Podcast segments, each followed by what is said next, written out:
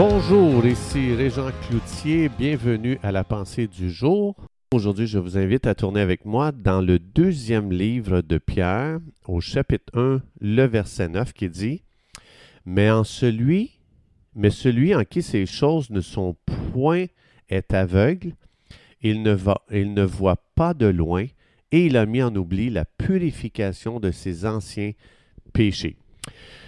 Un des événements le plus importants du Nouveau Testament, c'est le dernier repas que Jésus a pris euh, avec ses disciples, parce que Jésus, à ce repas, il a expliqué le pourquoi il est venu sur terre. Et le parallèle de ce souper, le dernier souper dans la chambre haute, le parallèle dans l'Ancien Testament, c'est la part que les Juifs célébraient euh, parce que euh, la Pâque, ils célébraient le jugement qu'ils avaient évité, euh, parce que lorsqu'on lit dans l'Ancien Testament, on voit que Dieu, l'ange du jugement, l'ange de la mort est passé au-dessus de l'Égypte et tous ceux qui avaient mis le sang, le sang de l'agneau sur les linteaux de leurs portes, l'agneau de la mort ne les touchait pas et euh, ces gens ont évité le jugement de Dieu.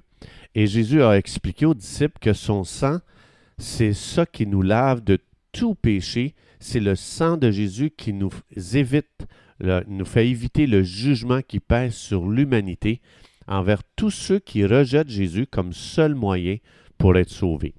Donc, quand je reçois Jésus comme mon sauveur, la loi de l'Esprit est écrite maintenant dans mon cœur l'Esprit de Dieu change euh, euh, mon focus, il l'enlève de sur moi qui cherche à vivre avec des règles pour mettre maintenant mon focus sur Jésus, sur ce que Jésus a accompli pour moi à la croix du Calvaire. Et le ministère du Saint-Esprit, c'est que euh, lorsqu'on reçoit Jésus-Christ comme sauveur, que nous euh, il nous donne une révélation de l'amour de Dieu afin qu'on entre dans une relation d'amour avec Dieu pour qu'on vive euh, un amour extrême pour Jésus.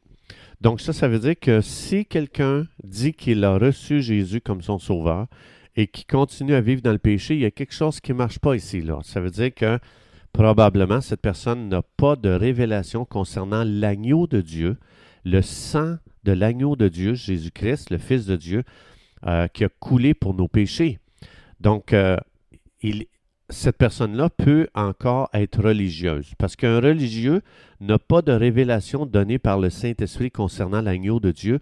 Le religieux n'ayant pas cette révélation, ce qu'il va faire, c'est qu'il va vivre à partir des règles. L'Esprit de Dieu, lui, ne nous fait pas vivre à partir des règles, il nous donne une révélation et euh, il nous donne une révélation de ce que Jésus a accompli pour nous à la croix et nous a délivrés du jugement éternel. Alors, comment est-ce que si j'ai cette révélation-là, comment est-ce que j'oserais retourner à une vie de péché? Ça insulterait Dieu parce que c'est comme si je crachais sur le paiement que Dieu a fait euh, concernant mes péchés qui ont été payés à la croix.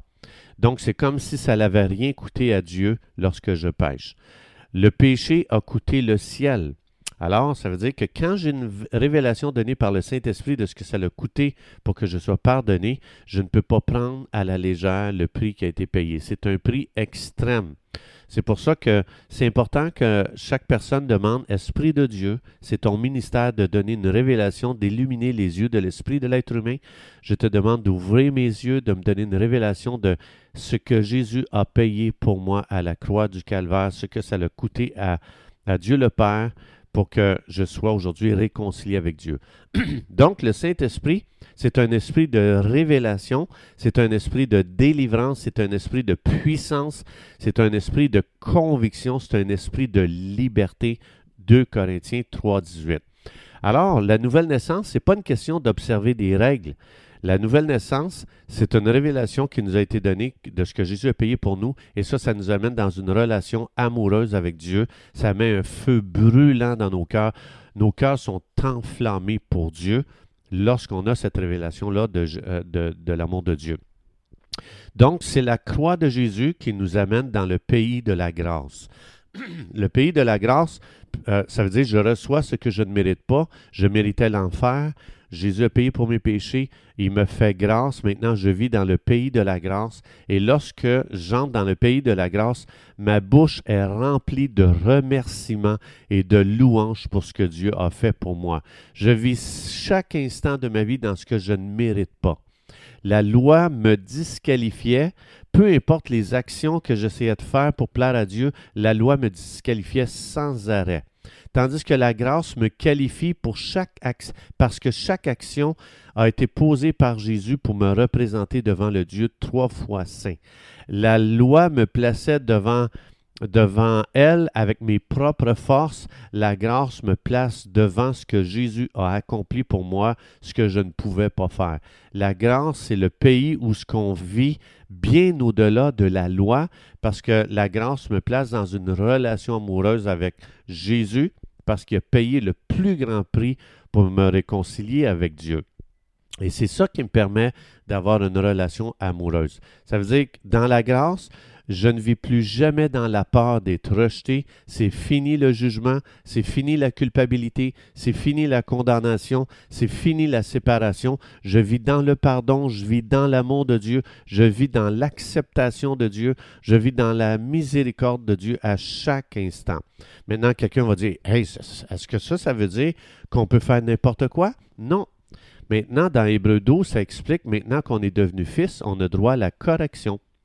Ça veut dire, si je vis dans quelque chose qui déshonore Dieu, Dieu va me corriger comme un père qui aime ses enfants. Dieu dit, si tu vis une vie, un style de vie qui me déshonore, puis je ne te corrige pas, c'est que tu n'es pas mon fils. Donc, Jésus-Christ n'a pas été envoyé pour déclarer un jour de vengeance, mais un jour de délivrance, un jour de grâce. C'est l'année du jubilé. L'année du jubilé venait à tous les 50 ans et ça relâchait tous les gens qui étaient endettés, ça relâchait les esclaves. Les esclaves étaient libérés. C'est ça, vivre dans le pays de la grâce. C'est un jour de joie, c'est un jour de fête. L'année du jubilé, c'était une journée de fête. On célébrait parce que les, esclaves étaient libérés, les endettés étaient libérés de leurs dettes. Alors, si, si je comprends la grâce, ça veut dire que c'est terminé une vie chrétienne plate.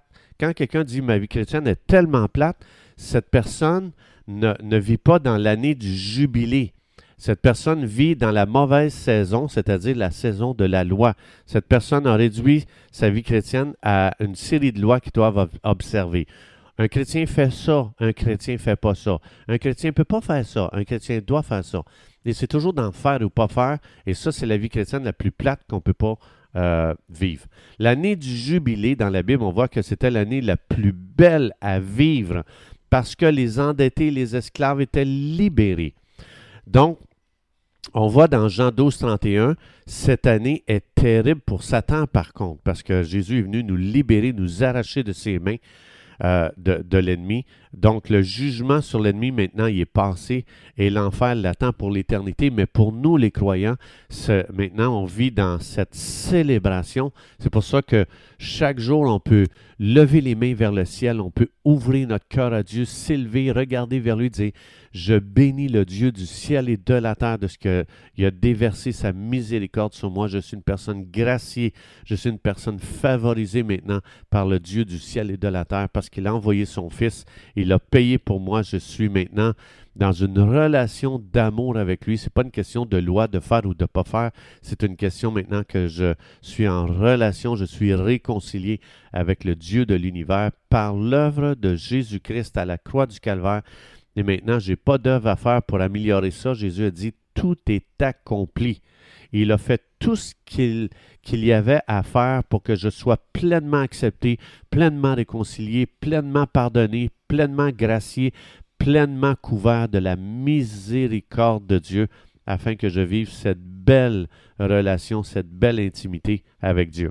Chers amis, c'est tout le temps que nous avions. Je vous souhaite une très belle journée dans une relation avec Dieu, non pas une vie de règles, euh, parce que ça, ça enlaidit tellement la vie chrétienne, mais une belle relation d'amour. Pense à euh, un jeune couple qui vient, qui commence à se fréquenter. Le monde autour d'eux n'existe plus. Ils sont amoureux et ils sont enivrés d'amour l'un pour l'autre. C'est à ça que Dieu nous a appelés. Et ça, c'est l'effet de vivre dans la grâce de Dieu au lieu de vivre une vie chrétienne de règles et de lois. Que Dieu vous bénisse abondamment dans cette relation d'amour et Dieu voulant, on se retrouve demain.